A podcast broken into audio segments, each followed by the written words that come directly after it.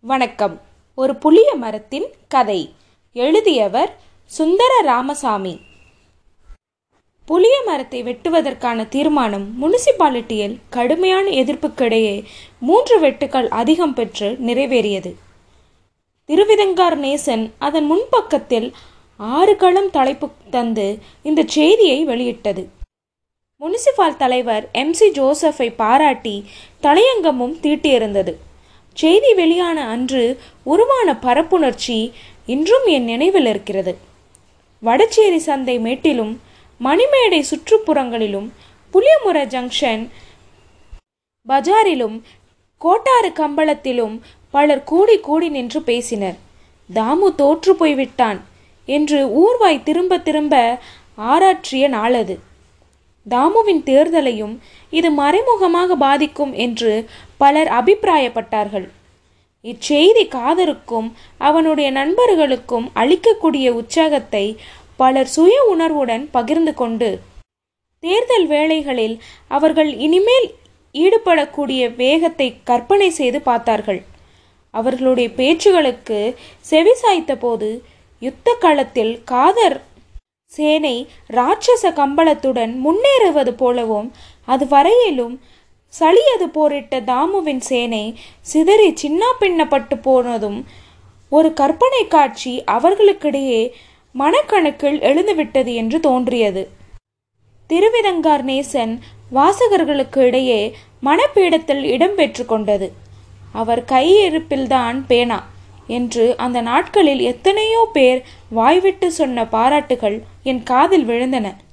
ஒரு விதத்தில் இத்தனை பாராட்டுகளும் அவன் தகுதியானவன்தானே அவரையும் தன் பேணா வழி சிந்திக்க வைக்கும் கலை அவனுக்கு கை வந்திருந்தது என்பதில் இனிமேல் யாருக்குத்தான் சந்தேகம் இருக்க முடியும். புளிய மரம் வெளிப்பட வேண்டுமென்பதை மக்களின் ஒரு அவசர கோரிக்கையாக முனிசிபாலிட்டியின் முன் வைத்து ஒரு இயக்கத்தையே உருவாக்கிய பெருமை இசைக்கிக்கே உரியது. அதற்காக அவன் முன்வைத்த பேசிய காரணங்கள்தான் எத்தனை எத்தனை. ஒரு தேர்ந்த சரித்திரமானவன் போல் அவன் மரத்தின் பூர்வீக வரலாற்றை ஆராய்ந்தான். அந்த பழைய சங்கதிகளை எல்லாம் அவன் எங்கிருந்துதான் தேடி திரட்டி கொண்டு வந்தானோ அந்த கடவுளுக்கு தான் வெளிச்சம். ஏதோ புளிய மரம் இரண்டு இலை விட்டு ஜான் உயரத்தில் நின்ற காலத்திலிருந்து அன்று வரையிலும் அதன் சுயசரிதத்தை அவனிடம் வாய்விட்டு சொல்லியது போலிருந்தது அவன் எழுதியது. இல்லை என்றால் குறைந்தபட்சம் செத்துப்போன தாமோதர ஆசானையாவது சந்திக்க போயிருக்க வேண்டும் என்றான் அவன். புளிய மரம் ஒரு ராசி கெட்ட மாமரம். அமங்கல சின்னமாம். செல்லத்தாயி அதன் கிளை ஒன்றில் தூக்கிட்டு கொண்ட பழைய கதைக்கு கொஞ்சம் அரிதரம் பூசி அதனை அத்தனை அழகாக எழுதியிருந்தான்.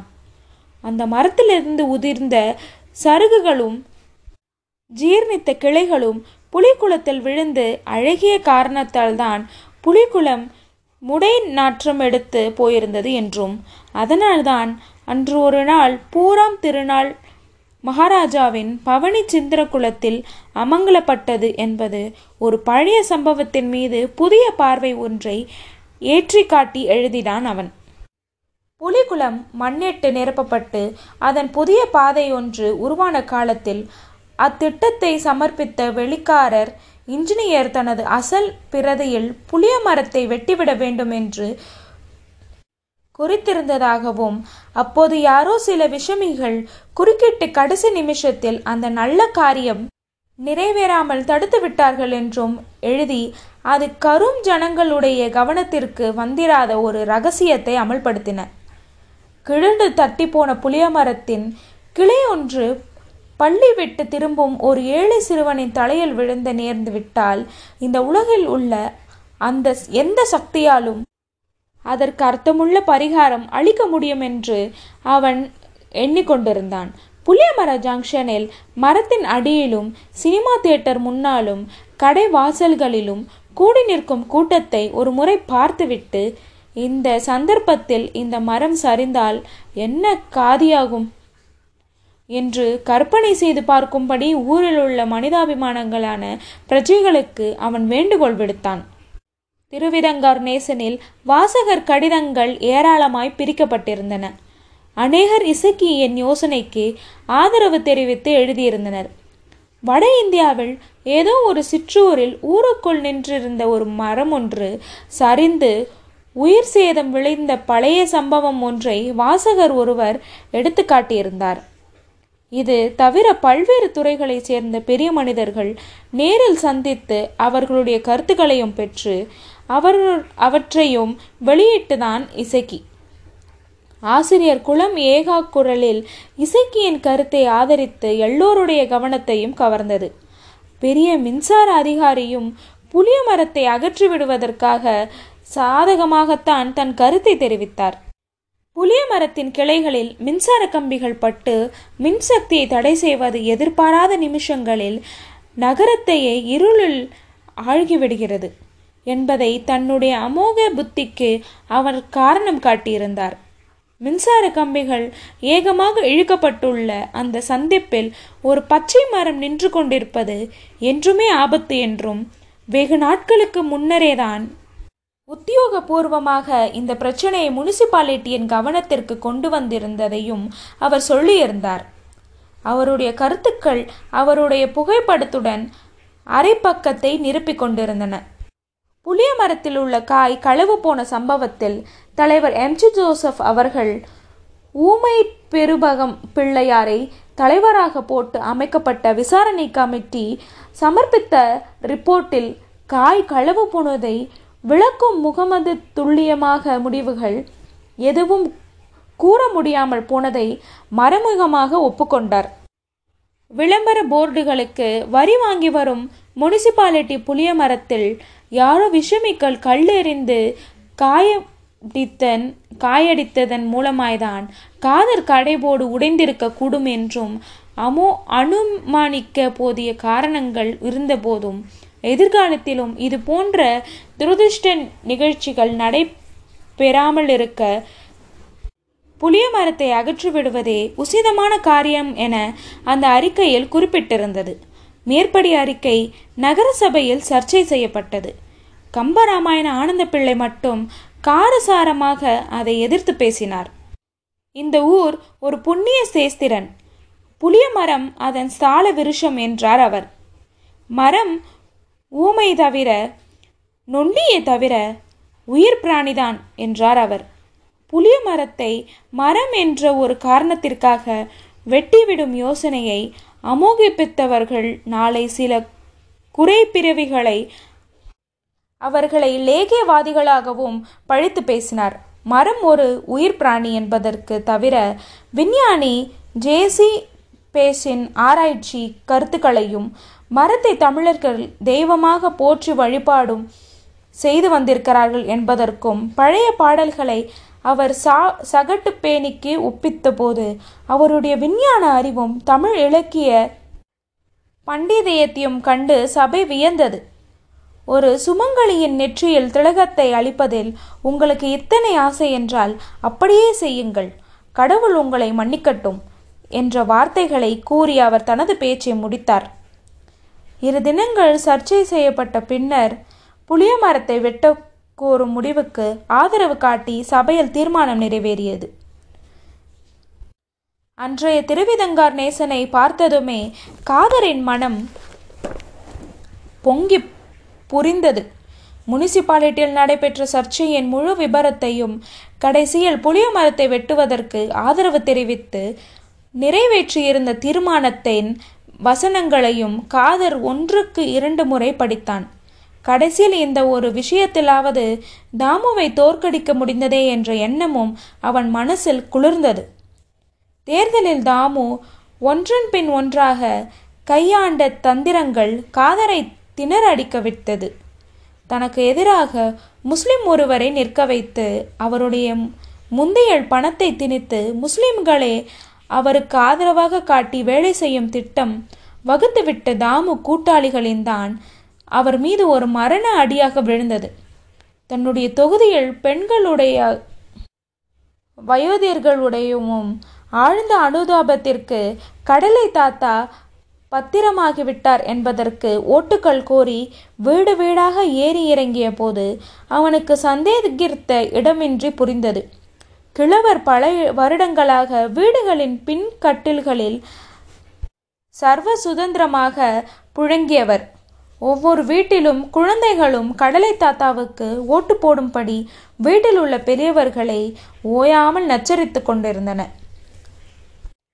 வெயிலில் உட்கார்ந்திருந்தபடி எத்தனை வருஷம் காயிருது அந்த ஒரு அளவுக்கு உமக்கு ஒரு விமோச்சம் கிடைக்கும்னு சொன்னால் உங்கள் ஓட்டும் எங்கள் மக்கமார் ஓட்டும் உமக்குத்தான் என்று பெண்கள் கிழவரிடம் சொல்வதற்காக காதர் காதில் செய்தி விழுந்தது. பெண்கள் ரகசியமாக கிழவருக்கு பணம் நெல் அரிசி முதலியன கொடுத்து வருவதையும் தெரிவித்தது. இன்னைக்கு நான் போட்டிருக்க சட்டையும் கட்டியிருக்க வேஷ்டியும் என்னைக்கும் கட்டணும்னா உங்களுக்கு ஆசை உண்டும்னா ஏதோ கால் வயிற்று சாப்பாடு கிடைக்கும்னு சொன்னால் எல்லோரும் ஓட்டை எனக்கு போடுங்க. வயசு காலத்தில் நான் நிழலில் இருந்துக்கிட்டு போகிறேன் காதருக்கு சின்ன வயசு. இந்த இளவு இல்லைன்னு சொன்னால் வேற என்ன பார்த்துக்கிற பொழைச்சிக்கிடுவான். இப்படியே வீடு வீடாக ஏறி சொன்ன கிழவர் பல கிழவிகளை காதர் முகத்தெறிந்து விட்டார்கள். இந்த கிழட்டு மனுஷனுக்கு பொழப்பில்லை. நீ என் மண்ணை அள்ளி போடுற. அவருக்கு தான் உடம்புல சிவன் இல்லை. உமக்குமா இல்லாம போச்சு? நாள்தோறும் காதருக்கு ஏற்பட்ட அனுபவம் ஒவ்வொன்றுமே அவன் தாமு பேரில் கொண்டிருந்த விரோதத்தை ஊரம் வைத்தது. தன் வாபஸ் பெற்று தனது பரிபூர்ண ஒத்துழைப்பை கடலை தாத்தாவுக்கு அளித்து அவரை வெற்றி பெற செய்வது மூலமாவது தாமுவுக்கு தோல்வியை தேடித்தர வேண்டும் என்று கூட அவன் ஒவ்வொரு சமயம் எண்ணலான் அவனுடைய மாமனார் கிழவர் பேரில் வளர்த்து கொண்டிருந்த விரோதம் தனது அந்தரங்க ஆசையை அவரிடம் பிரஸ்தபித்த போது பார்த்தது கூட சாத்தியமற்ற காரியமாக ஆகிவிட்டது. கிழவருக்கு பயந்து ஒதுங்கினோம். என்ற அவமானம் தனக்கு ஏற்படுமோ என்றும் அவன் எண்ணினான். மேலும் தலைவர் எம். சி. ஜோசப்பிடமிருந்து பணம் ஏராளமாக பெற்று அதை தேர்தல் பிரஸ்தபித்திற்காக செலவழித்தான். தாமுவை தோற்கடிப்பதற்கு பெற்ற பணம் அது. பணத்தை திருப்பி அளிக்க முடியாத நிலையில் கடைசி நிமிஷத்தில் வாபஸ் பெற்று அவரை ஏமாற்றுவது பெரும் பாவம் என்று அவனுக்கு பட்டது. இந்த சந்தர்ப்பத்தில்தான் காதருக்கு மற்றும் தோ ஒரு தோல்வியாக தாமு பேரில் பதிவு செய்யப்பட்டிருந்த வழக்கு கோர்ட்டில் தள்ளுபடி செய்யப்பட்டது. தாமுவால் வைத்த காதர் கடை போர்டை உடைத்ததான் உடைத்தான் என்பதற்கு வலுவான சாட்சியங்கள் எதுவும் இல்லாமல் போய்விட்டதே காரணம். தேட்டிகள்தான் கற்களை விட்டெறிந்தார்கள் என்பதற்கு போலீஸ் தரப்பில் சாட்சியங்கள் சரிவர அமையவில்லை. தோட்டிகள் தரப்பில் வாதாடிய ஜனார்தன் தனது சம் சம்பத்தியத்தில் போலீஸ் கேஸை நெருக்கி எரித்துவிட்டார் என தோட்டிகள் சொன்னார்கள். கல்லெறிந்த தோட்டிகள்தான் என்பது புலனமான வேளையில் அந்த சந்தர்ப்பத்தை பயன்படுத்தி கொண்டு தோட்டிகள் பேரில் பழி சுமத்திவிடும் என்ற உத்தேசத்தில் முன்வரதம் காரணமாக தாமு ஆள் வைத்து காதர் போர்டை உடைத்தான். என்ற அடிப்படையில் போலீஸ் உருவாக்கியிருந்த கேஸ் அடிபட்டு போய்விட்டது. நம்பி இருக்கப்பட்டு கொண்டிருந்த துருப்புகள் அத்தனையும் ஒன்றன் பின் ஒன்றாக கை நழுவி போய்விட்டது. காதர் மிகுந்த ஏமாற்றமும் மன சிக்கலும் அடைந்தான். அந்த சந்தர்ப்பத்தில் தான் புளிய மரத்தை வெட்டுவதற்கான இயக்கத்தை திருவிதங்கார் நேசன் கூட்டி வளர்த்தது. அப்போது காதர் இசக்கி தன்னிடம் நேரில் கூறியவற்றை எல்லாம் நினைவு கூர்ந்தான். இசக்கியின் ராமபானத்தில் அவன் வர்ணித்த அளவுக்கு காதருக்கு நம்பிக்கை ஏற்படவில்லை.